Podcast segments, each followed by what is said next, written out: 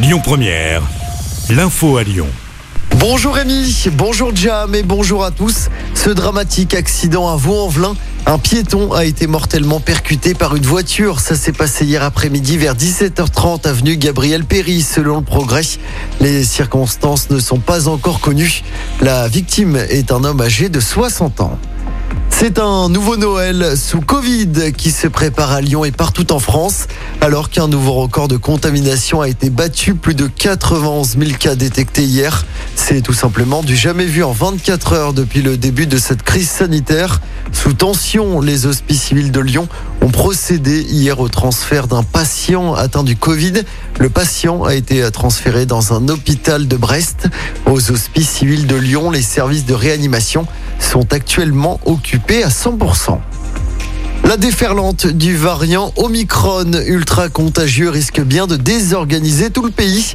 C'est en tout cas ce que craint le conseil scientifique avec des centaines de milliers de cas positifs attendus dans les prochains jours. Les arrêts de travail se multiplient. La SNCF est déjà obligée d'annuler des trains régionaux. C'est notamment le cas sur la ligne de TER Lyon-Grenoble.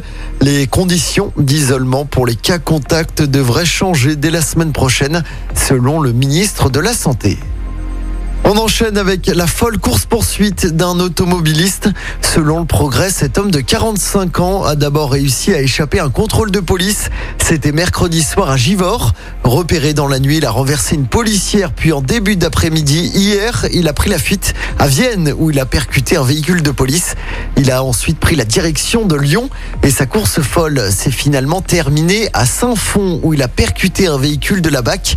Et puis quelques mètres plus loin, il a renversé volontairement volontairement une mère et sa fille qui traversaient la route. Heureusement, leurs jours ne sont pas en danger. Le forcené a été interpellé et placé en garde à vue. Et puis ça devrait être plutôt calme sur les routes aujourd'hui.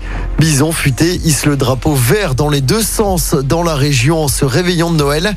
Ce sera orange simplement dimanche dans le sens des départs. On passe au sport en basket. L'Asvel s'offre un exploit juste avant Noël. En Coupe d'Europe, hier soir, les Villeurbanais ont battu Fenerbahce en Euroleague à l'Astrobal.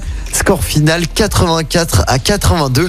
L'Asvel retrouvera le championnat dès lundi avec la réception de Limoges. Et puis en football, Peter Bosch confirmé dans ses fonctions d'entraîneur par Jean-Michel Aulas.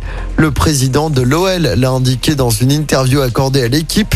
Jean-Michel Aulas annonce que son entraîneur restera en place au moins jusqu'à fin février et ce malgré des résultats décevants à mi-parcours en championnat.